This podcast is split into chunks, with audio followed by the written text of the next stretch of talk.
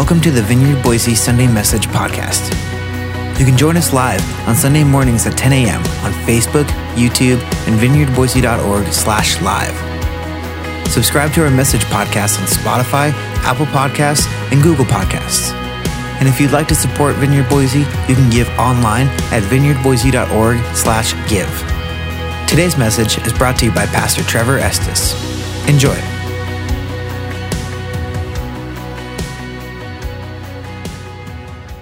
I have a story for you this morning before we get into our text. And this is a story I came across this week in the news. Uh, and I just felt it was, it was actually a long form story. Uh, and as I read it, I was just captivated by it. And I realized after reading it that it really is, is kind of a picture of what we're going to be talking about today. And so I thought I'd share it with you because um, it was like I said, it was a great story. So, um, the story is about a man named Ron Bolin. And, get my screen here. All right. Ron Bolin uh, is, uh, he's a professor, he's a university professor at the University of Oklahoma, which is not the same as OSU if he was a professor at OSU, we would not be speaking his name today. OSU beat Boise State last night, if you're not in the loop on that. Um, barely, but it was still a win.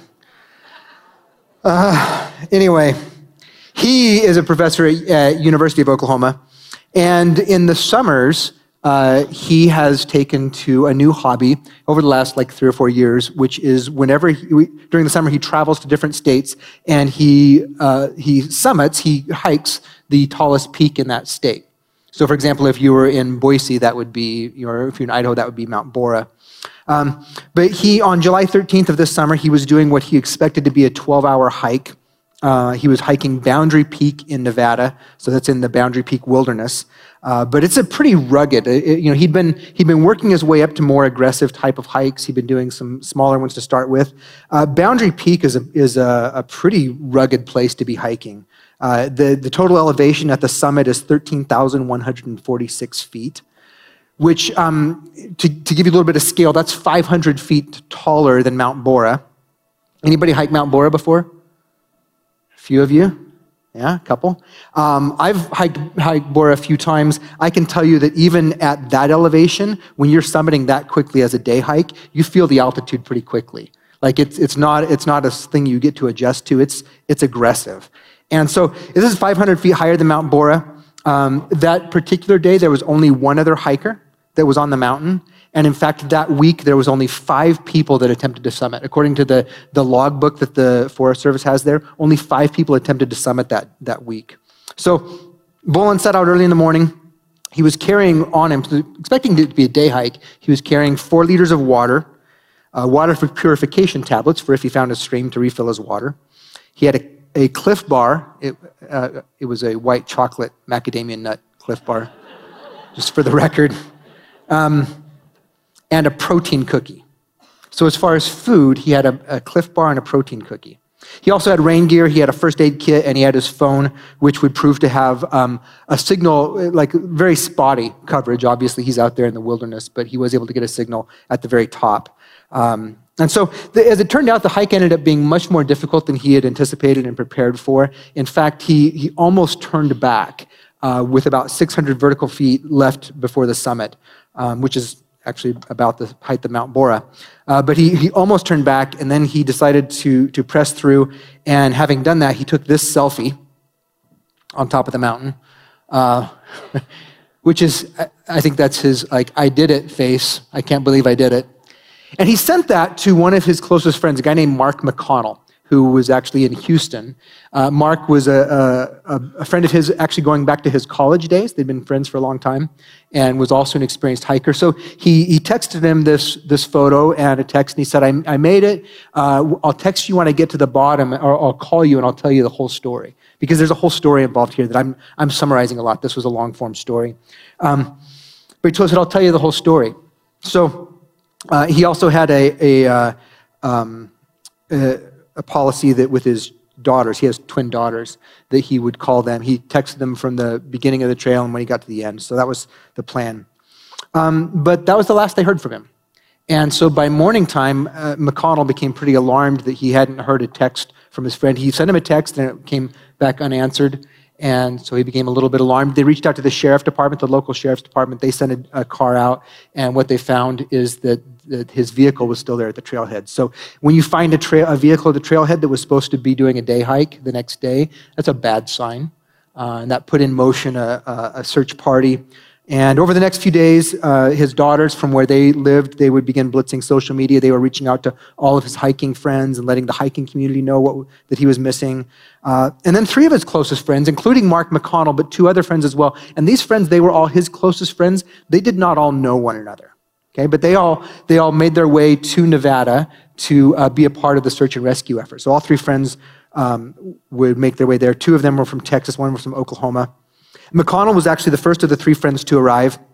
I think he arrived on, on what would have been day three. So this began on July 13th. He arrived on July 15th and spent that day trying to help the search efforts, looking for, uh, for his friend. At the end of the day, he, you know, he hadn't found him, and so he was trying to find a place to stay. And he was making his way to a hotel in one town and, and almost ran out of gas. And so he actually had to turn and, and make his way to a different town and ended up staying in a in like an RV park there instead of the hotel that he was intending to. And then uh, while he was there, and this is important to the story, while he was there, he, there was a little cafe next door. It was called the Boonies Restaurant and Saloon. The Boonies Restaurant and Saloon. So he went over there and grabbed a meal, um, which he would then do the subsequent nights of his time there in Nevada as well. So meanwhile, the search parties were going out every day. There was a special. Um, um, let's see. I just lost my place here. Uh, meanwhile, search parties were going out every day. There was a special high elevation helicopter was sent out um, that crashed. So here's what had happened to McConnell, or here's what happened to, to Bolin. Uh, when he was making his way down the summit, he was trying to get around a rock outcropping and fell, and fell quite a ways down and it was a pretty steep incline. And so he, he had a choice at that moment. Do, do I, I climb back up to the trail or do I just make my way across this way thinking that I'll intersect the trail? He chose to do that. Well, he, he never found the trail. And so basically he was lost on the mountain and spending the night there. So uh, his, again, his friend and his daughters are alarmed. Uh, county sheriff went, found him or found his car. Um, in retrospect, the problem is as they were searching for him for, for what began as, you know, began as a search and rescue effort, eventually those search and rescue efforts in terrain like this, they become not like rescue, but more of a, we're going to retrieve a body.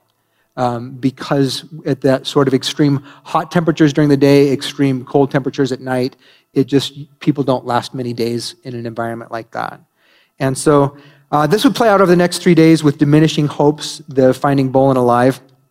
Um, Bolin was alive, though, and uh, after the fourth day on the mountain, he was preparing for his fourth night in the wilderness, and he was in pretty bad shape. In fact, he was in really bad shape.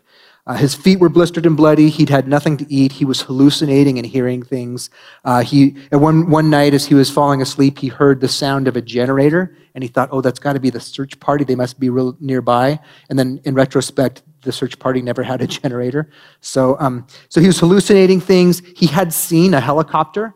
And as a, in the, what happened is that at that sort of altitude, not all, all helicopters can fly at that altitude. And so they had to, to get a special uh, high altitude one. And that one had actually crashed as well. And the four crew members had survived, but now they, there was a rescue effort to try and find them as well. So, so he was seeing, oops, excuse me, he was seeing a helicopter going back and forth. It was actually looking for the crew of the other helicopter and was searching in the wrong area. So um, he could only cover a little bit of ground each day before having to stop. He was exhausted. He hadn't had anything to eat.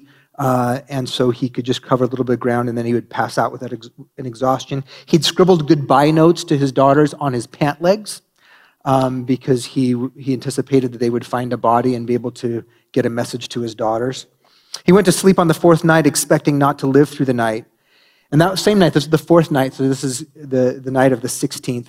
Um, his, his three friends had met up, they, they had been searching together, and they got, went to dinner that night back at the Boonies Saloon. And there was a waitress there named Destiny. And Destiny, the waitress, overheard their conversation as she'd overheard other conversations of sheriffs and other people that were part of the search parties over the last few days. And um, as a local, she had made some deductions. And what she had realized is she, she believed they were searching in the wrong place for him. They were actually searching for him on the California side. This, this mountain actually borders California. In fact, in fact uh, Boundary Peak used to be in California, and then there was a geological survey where they redrew the state line, and it moved the state line to the other side of Boundary Peak. And so now that's when Boundary Peak became the highest peak in Nevada. And so, but they were searching on the California side. They had anticipated, they, they tried to figure out where in this, you know, rugged terrain do we search for him. They thought he'd most likely gotten lost there. Well, Destiny, the waitress, realized, I think they're searching in the wrong place. So she came over to the three friends and she interrupted them and she said, um, the, You're searching for him in the wrong place. And they looked at him and they said, What? And she pointed to their map and she put her finger on their map and she said, You should be looking right here. And then, and then she, she, explained to him her thinking, and, and then she told him about this forest road that they could use to get there. So here's a picture of the forest road. In the morning, Boland's three friends made their way out this forest road. When they came to the, the dead end, uh, where the road dead ended, they stopped, they parked, they got out their gear, and began for another day of searching. Now, Boland, meanwhile, he'd gone to sleep the night before, thinking he probably wasn't going to make it through the night. He was surprised to wake up in the morning, uh, surprised to still be alive uh, although he was still hallucinating and hearing things. First of all, he heard the, um, the beeping of a car door being locked, which um, he knew wasn't possible where he was. Uh, and then shortly thereafter, he saw three figures making their way towards him. And so he's hallucinating, thinking, could, could this actually be a rescue party or is this just a hallucination? And then as they got closer, he began to recognize that this was three of his closest friends, two of which didn't even know one another. And so then it was pretty clear it was a hallucination. And then as they got closer, he, he said to them, he, he stood up and he said, Are you real? And he repeated three times, Are you real? Are you real? His friends pretty much tackled him in tears. That they'd actually, they were expecting at this point a recovery. They were expecting to recover a body, not to find him. And so this was an amazing moment. So uh, here's a picture of the four together. Uh, left to right, that's Jim Webb, Ron Boland, Mark McConnell. So Ron Boland is second there from the left. He's the missing hiker. Mark McConnell is the third one over, and then Brad Schick. So they got him medical attention. They, of course, reached out to his daughters to let them know their, their father was alive. They'd found his father alive, or her father alive. Um, but reflect on how, here's the key point. Reflecting on what happened, each of the three friends recognized that what had happened was more than just good luck. Here's what they said Brad Schick, he said, You can't come up with any other conclusion than it's some type of miracle. I mean, a waitress in a smoky little bar named Destiny? Jim Webb said, This is a God thing. There is no such thing as luck. And Mark McConnell said, so, There were so many things that had to fall into place for us to find Ron, and it had very little to do with my actual search efforts. My value re- really was the setup to allow God's guiding hand to lay events in our path. Do you hear how these three friends recognized that they, they did what they could what they could do for their friend. This was a, a one anothering moment where they did for their friend what they knew their friend would do for them. And then at the same time, they knew that there was something bigger, that, that, that if there was going to actually be deliverance and rescue for their friend, it was going to take a, a move of God. And that brings us to our, our, our final message in our series. We've been in a nine part series on the one anotherings in Scripture. Okay, we've, we've, we've been going through the one anotherings and we haven't comprehensively gone through all of them, but these are instructions to members of God's household. Okay, think, you got to think about this. This is brothers and sisters with a shared heavenly father. And this is instructions about how we are to live within his household, about our life together. And so we've been looking at all of these, these one another's. And uh, I'm just going to recap really quickly. We began with love one another. And we started there because this, this first week was love one another because uh, that all of them, the others are just going to basically be expressions of that.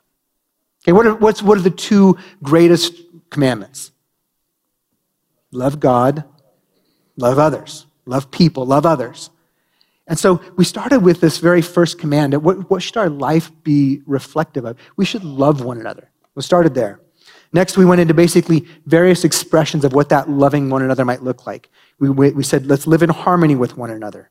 Uh, let's welcome, week three was welcome one another to the table despite differences over the menu. Um, number, week number four was help one another. Week five was greet one another. Week six was forgive one another. And week seven, we, we actually went through in our devotions. We didn't have a Sunday message about it because we had a kind of a topical message that morning. But week seven was, um, was submit to one another. Week eight was provoke one another to good works. That last phrase is really important. Pastor Brent took us through that message last week in a, just a fabulous message with a lot of application. But provoke one another to good works, not just provoke one another. Which brings us to our final week, which is pray for one another. And here's what I want to clarify on the front end. This uh, praying for one another, we didn't put this at the end of the series because it's our last resort when we've tried everything else. As in, P.S., after you've helped one another, welcomed one another, provoked one another to good works, you know, uh, all, the, all those other one another's, if, if there's nothing else that you can do, then by all means also pray. Okay? That's not the idea. No, actually, it's our final one another because this is the pinnacle. This is the pinnacle of the ways in which we love one another. This is it's the climax of our series, and it's perhaps the highest form of loving one another. I love that this series was bookended in this way that we began with love one another and it ends with pray one for one another. The thing is, because we're such rational creatures, and I think especially, especially living in a Western world, because we're so grounded in our senses, what we can, uh, what's, what's, what we can, you know, process rationally, and what we can actually do. We're doers for the most part in our culture. We often, we often try and do everything else, and prayer is neglected until we've exhausted every other means of help. I was, I was actually personally convicted of this this week as um, I was going through our daily devotions that Pastor Mike wrote this week. We have daily devotions every week. Sometimes Pastor Mike writes them, sometimes Rihanna Freeman writes them. But um, this week was Pastor Mike, and a number of times he touched on the fact that we often treat prayer as a last resort. And, and, and it shows up in subtle ways. You know, I'm a, I'm a pastor, and so I, I, I get asked to pray for people. I do pray for people. I value prayer. But Mike said something in the devotions one day that, that actually kind of, I thought, oh, yeah, there is something there for me.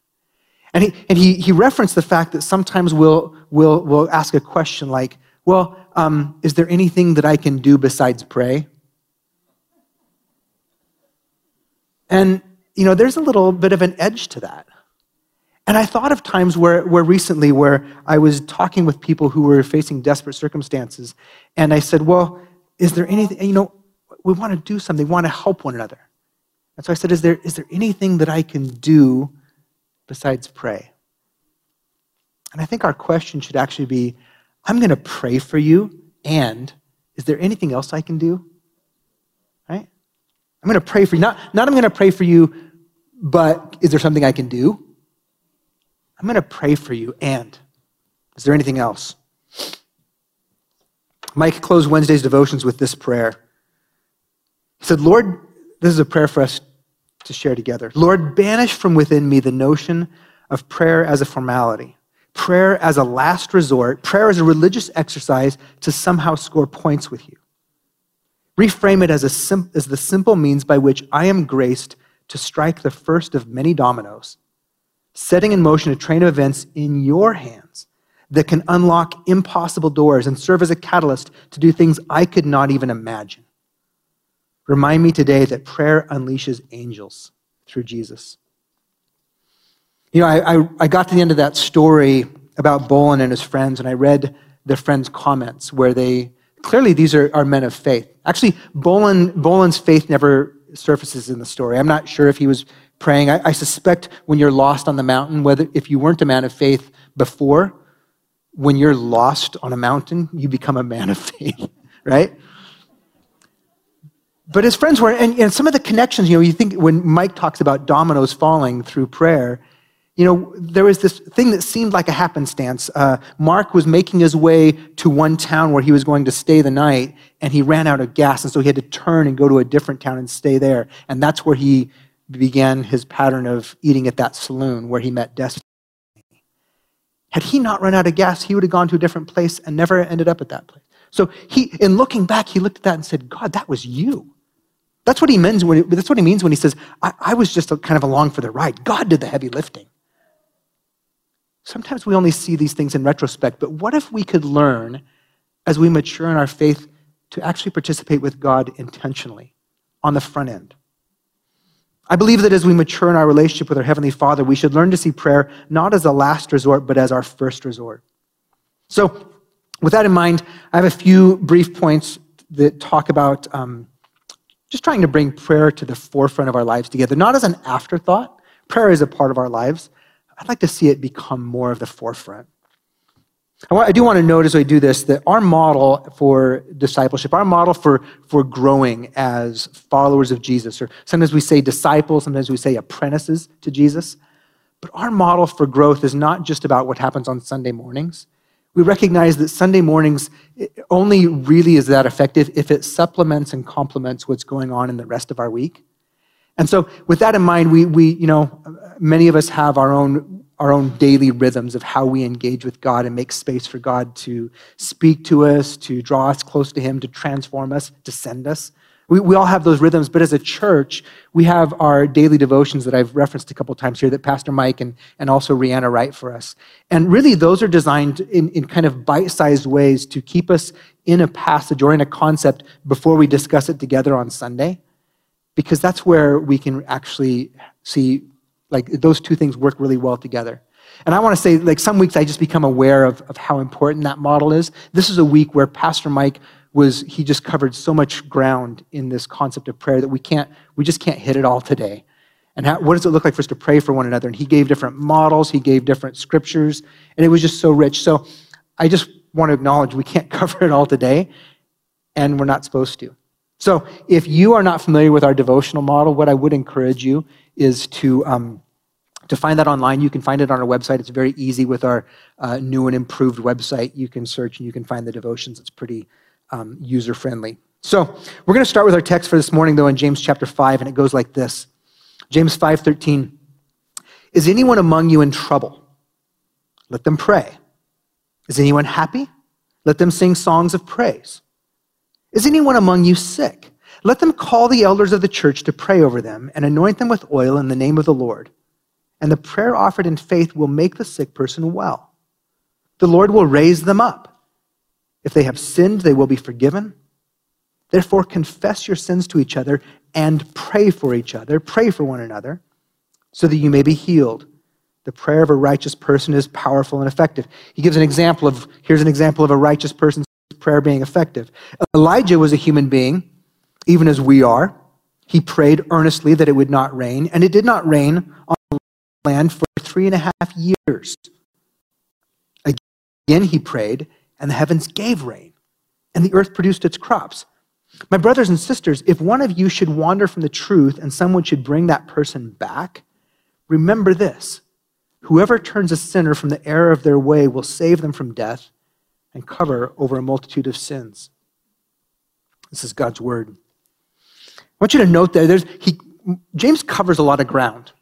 And sometimes it seems like his thoughts aren't really connected. Like, how did you Elijah's prayer for, for the famine, you know, first of all, for there to be no rain and then for the rain to come, to like praying for someone to come back to faith or for, to see someone come back to faith? Like, what was that connection? But I think James's point is that, is that there's, there's another kind of search and rescue. Our story this morning was Mark, Mark, the search and rescue of a man's physical life. There's also the search and rescue that happens over someone's soul. And James offers it as an example of affecting real change, that prayer is go after someone's soul. That if you want to see somebody have a saving relationship with Jesus, an intimate knowledge of Jesus, the most important thing you can do for them is to pray for them. That's what he's connecting right there. How many of you have someone in your life that you're hoping will come to a saving relationship with Jesus or, or maybe to come back to the faith that they've once drifted from? Someone that you, you, you would like to share your faith with. Can you, can you think about that? Do you have a, a family member, a friend, a coworker, someone that, that you would love to see know Jesus? What do, you, what do we do about that? What's the most important thing to be doing? I would suggest, according to this text, the most important thing to be doing is that we would pray for them. There's other stuff to do as well. There's other stuff like um, sharing our own story. One of the most important things that you can do to, to um, share the life of Jesus with somebody is just tell your story. This is what God's done in my life. This is why I love Jesus. This is why I'm a follower of Jesus, because this is what God did for me. No one can argue with that. So you can do things like that. You can, you can um, pray that you'd be able to show um, just gracious love, undeserved love. When we act with just um, extravagant love towards people, that's a demonstration of God, that reflects God. So there are lots of things that we can do, but we should always keep praying. Love people unconditionally, be attentive to opportunities, but always keep praying. So, what happens when we pray for one another? Just a couple points here. First of all, what happens when we pray? Something changes. The clear message of James's this little paragraph within James's letter is that prayer affects change. Something happens. That only makes sense in the context of what we're talking about here of a, of a household, a family of brothers and sisters with a heavenly father. Because when we pray, who are we talking to? We're not just like, I don't know, shouting whispers to the cosmos. we're not worrying out loud. We're actually talking to a person. We believe that there is an invisible God who is the creator, who did not abandon his creation. Everything that, that we have here, the, this, this miracle of life, this miracle of creation, this world that we live in, even in its fallen state, is so amazing. And the Creator did not abandon His creation. He's still involved, He's personally involved. We pray because we believe that God is listening, that He's good, that He's powerful, that He can fix broken things, that He's, that he, he's attentive to us. And so, with that in mind, we pray and we put things in his hands. So James challenged his readers to not only pray for themselves, he, he began that paragraph by saying, uh, Hey, if, if anyone is in trouble, what did he say? If anyone is among you is trouble, let them pray. But then he said, also involve one another in the things you're asking God for.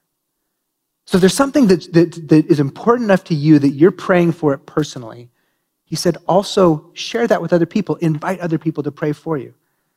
I found myself this week asking, why? Like, why not just keep it direct? I mean, that's like there's no middleman right there, right? Why, why do I have to share this with other people? But look what happens when we pray with one another, when we pray for one another, when we share our needs, when we both give prayer and receive prayer. What happens? One of the things that happens is joy. When there is an answered prayer, there's joy. I got to the part in that story where, where the three friends saw Bolin and it was, it was answered prayer. I mean, clearly those guys had been praying. Clearly that was part of their search effort, was to be praying.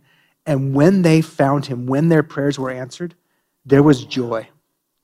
I, to, I, I think Mark was probably praying on the mountain, and, and you know, God could have just led him out of the wilderness. When he got off trail, God could have just said, just keep going this way and you'll find the trail.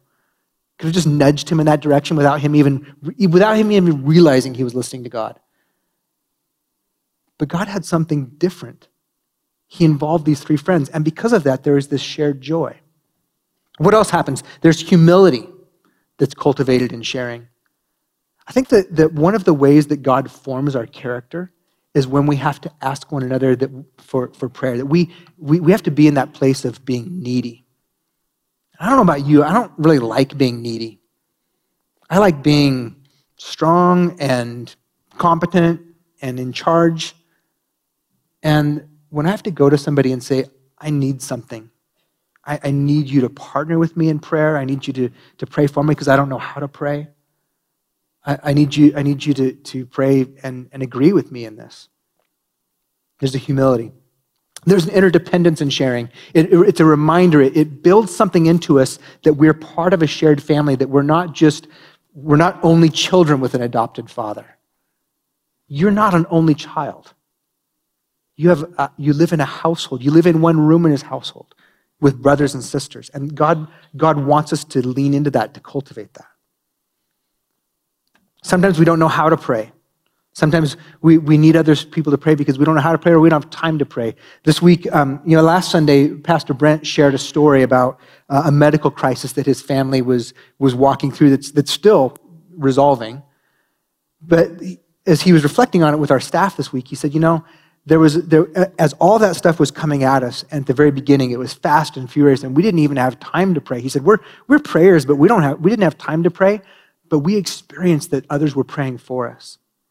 As as word went out and and we asked people to pray we we, we felt carried by the prayers of others when we when we couldn't pray for ourselves. So james what does he say about praying for one another? He says is any among you sick? Let them call the elders of the church to pray over them and anoint them with oil in the name of the Lord. And the prayer offered in faith will make the sick person well. The Lord will raise them up. James really expects us to pray for one another. He expects us when we find ourselves in crisis, whether that's physical crisis, spiritual crisis, to involve one another in that. And his promise in this passage is that the Lord will raise them up. And I found myself this week asking, what does he, what does he mean by that? We'll raise them up physically? We'll raise them up emotionally? We'll raise them up spiritually? We'll raise them up someday? Like, like resurrection life? Like, what, what does he mean by that? Well, he doesn't actually unpack it. He actually doesn't say. He doesn't unpack what he means by that, but what he does assure us is that God hears our prayers for one another and that he responds. Earlier, if we were to go back and earlier, the verse right before these paragraphs started, he talked about God being a God of compassion and mercy. And our confidence is that when we ask, God hears and he does something. Now, it doesn't always look like the thing that we're asking for. It doesn't always look like the timeline doesn't always look like. But prayer makes things happen. Prayer, prayer actually is effective. So he says, Therefore, confess your sins to each other and pray for each other so that you may be healed. Why do you think James connects confessing to one another and praying for one another? I think one of the truths in this passage is that we are not designed to live out our faith this side of eternity, or the other side for that matter. We're not designed to live out our faith in isolation. We're designed to be members of a family. Not a bunch of silos, but there's supposed to be an interconnectedness, uh, uh, uh, organic interconnectedness in our life together. The implication of James' instructions, and listen to this carefully. The implication of James' instructions are that there are things that God has for us that we will only experience in interdependent and humble community with others. There are things that God has for you and for me that we will only experience in humble, interdependent community with one another. There's a humility and an interdependence that's cultivated when we confess to one another. We ask one another for prayer. It's, it's humbling to admit that we need prayer, that we're needy. Actually, Ron Bolin, he, he's, again, he's the lost hiker. The one part he reflects about in the story is he says, he says that now he's in counseling. This happened back in July. He's in counseling now, and he, and he said, I, I find myself just overwhelmingly grateful for my friends and it's humbling that, that they did that for me. He said, I'm struggling that they, they flew across the country to do that for me. And he says, you know, and the thing is, I would do that for them in a heartbeat. But it's, it's a little bit awkward to be on the receiving side of that.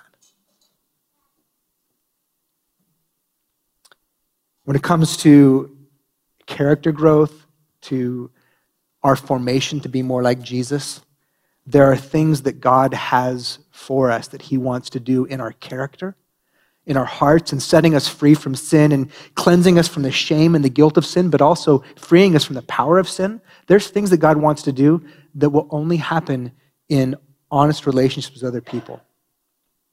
That will happen as we as we confess to one another. I, I've got stuff going on that I I can't get past. Would you pray with me? Would you pray for me? If you're struggling with, with the power of sin, have you tried confessing to a trustworthy brother or sister? Key, key word is trustworthy, which sends us off on a whole other direction of like, do we have trustworthy relationships? Are we in community where we could conceivably confess to one another? It actually takes time to build that kind of relationship. Sometimes some things are easy to confess, you know. Broke my arm, I'm going to the doctor, would you pray for me? That's not a hard one. I've got cycles of sin that I've been in for a while that I can't seem to break.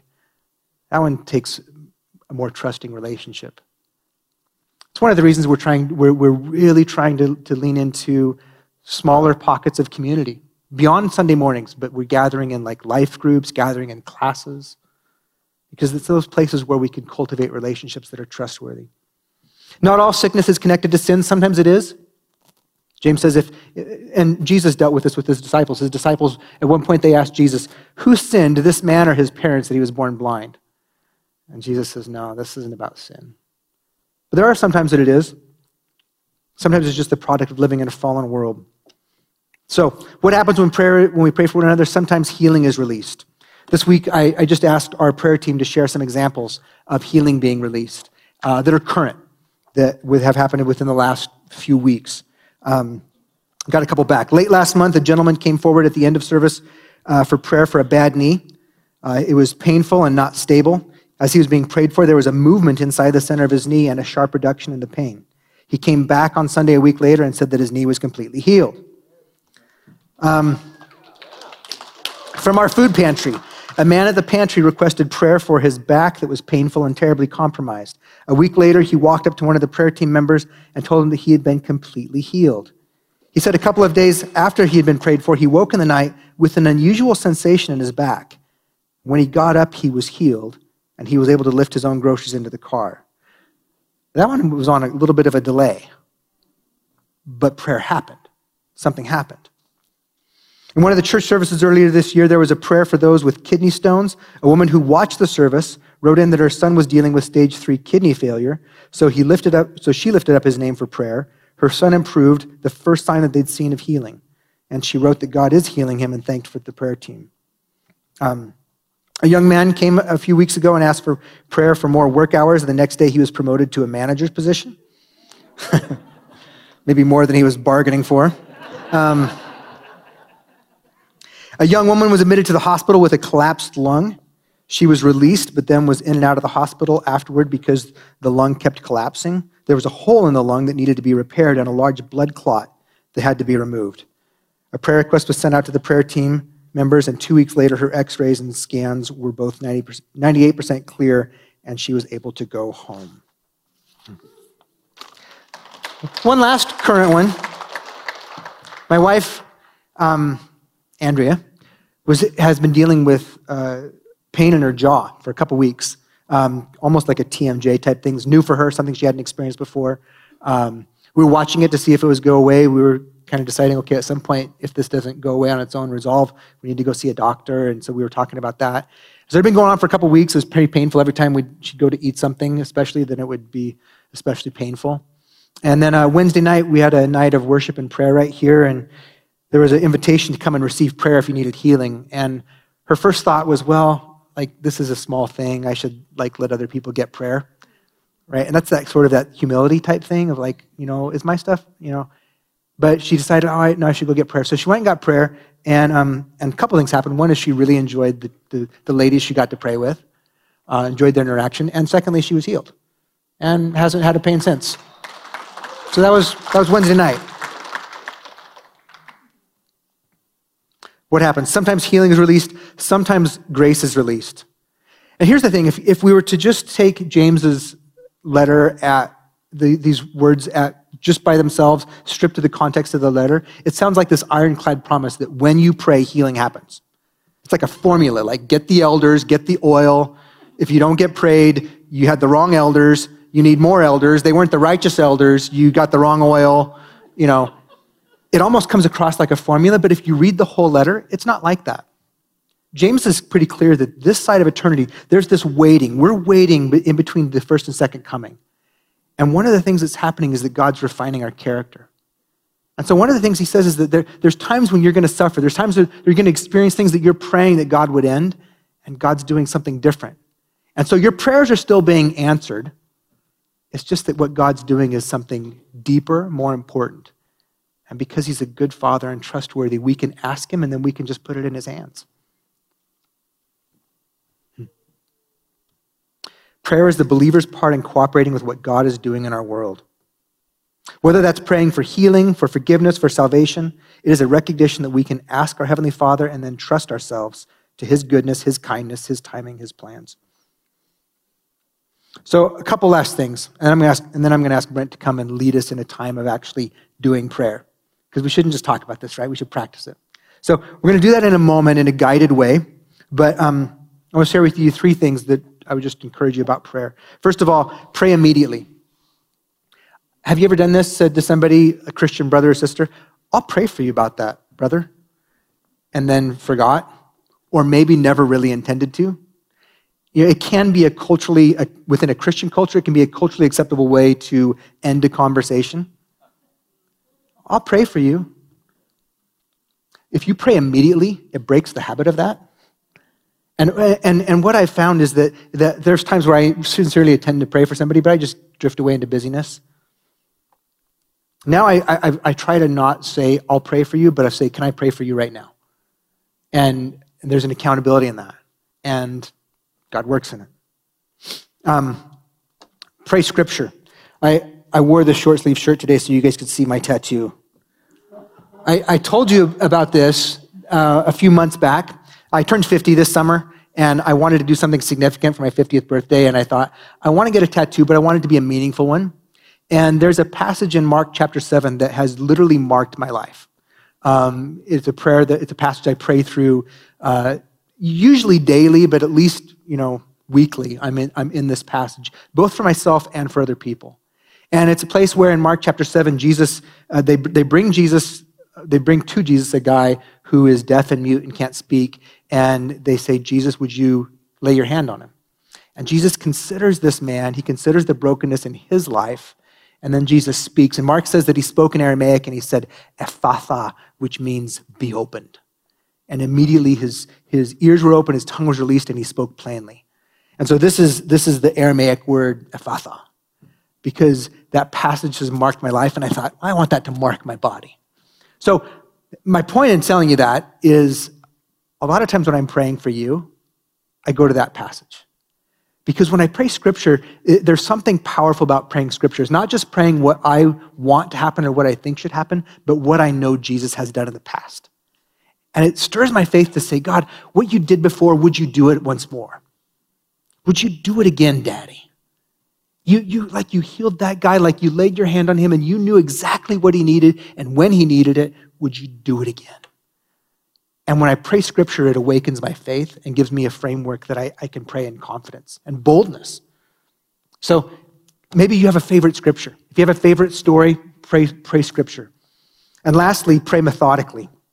This is something Pastor Mike shared with us. Pastor Mike shared that he's been, when going, going on walks, he's been literally being outside in nature walking, but in his mind, he visualizes himself walking through our offices and he prays for every staff person, either in their office or their ministry environment, and he prays for them by name and just prays, Jesus, would you touch them? He thinks about what he knows about what's going on in their life, in their family, or in their ministry, and he prays for them just methodically, and he just works his way through the office. You can do that with your workplace. You can do that with your home. Go through the bedrooms, pray for every member of your household. You can do this with your neighborhood, but you can pray methodically. So we're going to transition.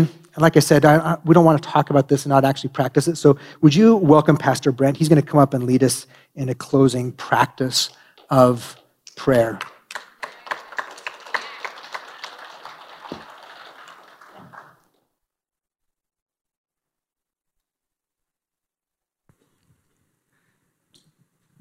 Well, I have thoroughly enjoyed this series on one another's.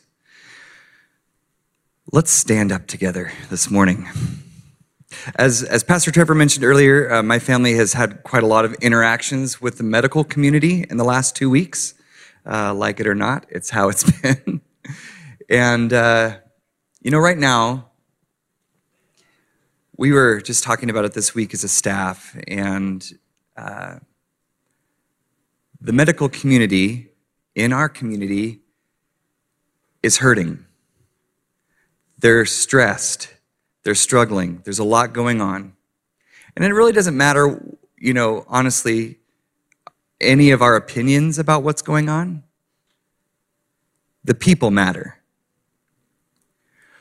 And I can have thoughts and opinions about a lot of things, but in the end, as a believer, as a brother and sister in Christ, I'm called to partner with and pray for people.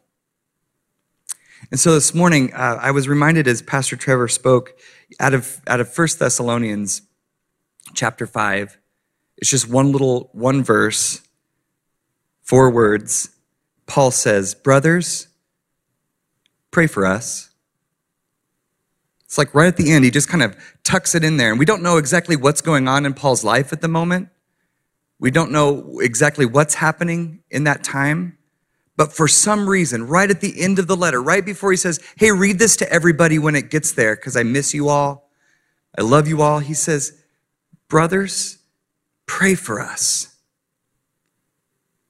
You know, I see if, if you're on social media at all, if you read the news at all, you see a lot of images right now of our medical community. And all of our, the healthcare workers and, and teams of people that are working so hard right now. And every time I see a photo of them, it's, it just yells that passage Brothers, sisters, pray for us. So this morning, we're going to agree, agree together in prayer for the medical community in our city. Can we do that together? And, you know, there's hospitals, there's clinics, there's nursing homes, there's teams of, of paramedics and county workers all that are uh, trying to move care forward for our community. And they need, they need our prayer. They need us to come alongside them and lift them up. And so uh, today we're going to agree together. If uh, if if you're distancing in the room, that's okay. Um, you, you can just uh, pray there. Uh, if you are online, please join us together in prayer. Uh, if you have a family group here that you're that you're um, fellowshipping with, you're free to gather together in that family group and, and, and agree together in prayer. But this morning, we're going to lift up people uh, in the medical community and ask God to bless them, to protect them, to strengthen them, to give them grace, to give them mercy, to give them joy, to give them all that they need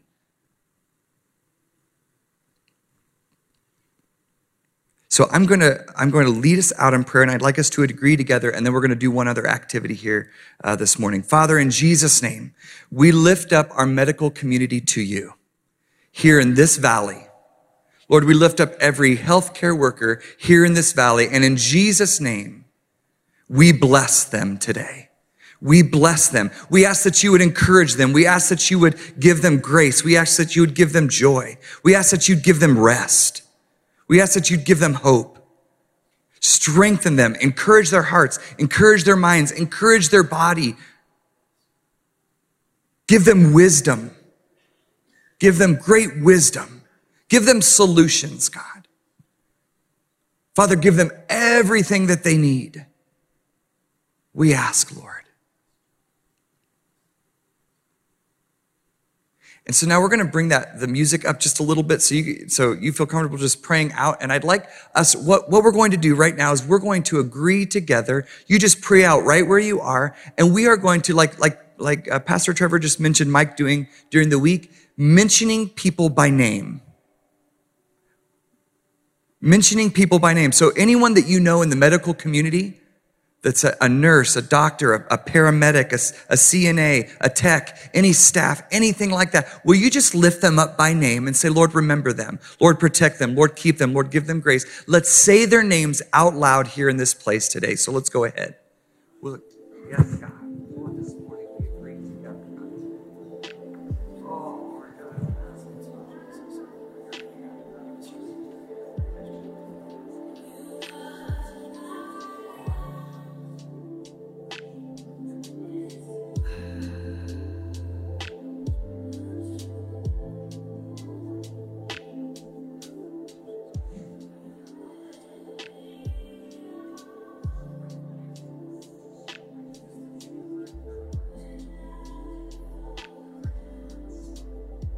Anyone you know by name, just pray them out by name. Mention their name before the throne of God today.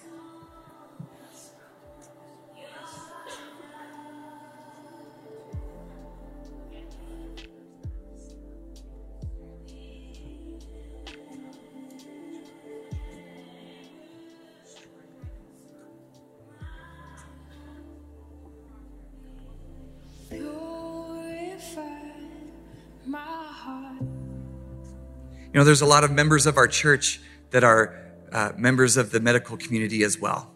And some of them don't get to be here in this room with us today for distancing reasons and in order to keep uh, others, uh, keep care going for others. And so let's lift up people we know by name here that, that, are, that are part of the Vineyard family. If there's anyone you know that's a part of the Vineyard family, if you are a, a, a medical worker and you are here this morning, if you would just lift up one hand, we won't, we'll just pray from a distance and we'll stretch out our hand towards you. So if you see hands going up all over the room, would you just stretch out your hand towards somebody? Yep. There's some back here. Some over here. Would you just stretch out your hands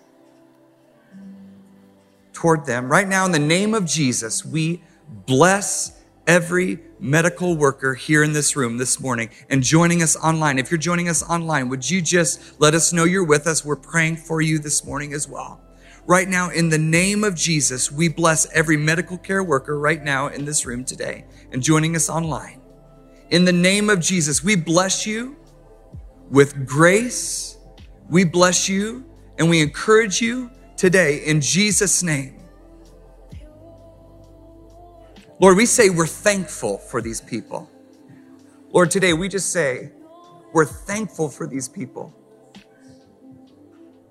giving their very best day in and day out, week in and week out. In a dark and discouraging time, we just say thank you for each one of these, God. Thank you for these men and women, God. We say thank you. And Lord, we bless them in Jesus' name. Lord, would you bless them in their health? Would you bless them in their families? Would you bless them in their marriages? Would you bless them in their homes? Would you bless them in their finances? Would you bless and protect and keep them? Take every worry, take every burden. Lord, I'm asking that you would meet them in every operating room, in every nursing home, in every hospital. Lord, that you would meet them, that they would find your grace in such a powerful way, and that they would be carriers of your grace and your goodness everywhere that they go. Would you fill them with your Holy Spirit today? And as they leave here, would they just feel buoyed by your grace and your goodness today to carry on and do good works? Lord, we bless them and we encourage them today in Jesus' name. And Lord, we do just lift up, God, we lift up every uh, medical facility. Father, every medical organization here in our community, we ask that you'd give them everything that they need for care in this time. There's a lot going on. Would you give them wisdom? Give them wisdom. Give them courage. Encourage their hearts today, God, we ask. And Lord, we just, we give you this city. Father, we just say you're welcome here. Holy Spirit, you're welcome in Garden City. Holy Spirit, you're welcome in Boise. Holy Spirit, you're welcome in the Treasure Valley. Would you just say, Come, Holy Spirit, to our city and to our valley? We welcome you, Holy Spirit. Would you come? We welcome you. You are welcome in this place. Would you come and have your way? Heal the sick, raise the dead, save the lost. God, we ask through us, we're asking God. As we go, God, today to make you visible to our city and our community, would you go with us? Would you bless the work of our hands, God, as we head out of this place today to encourage others, we ask. In Jesus' name. And everyone said, Amen. God bless you. Have an incredible week.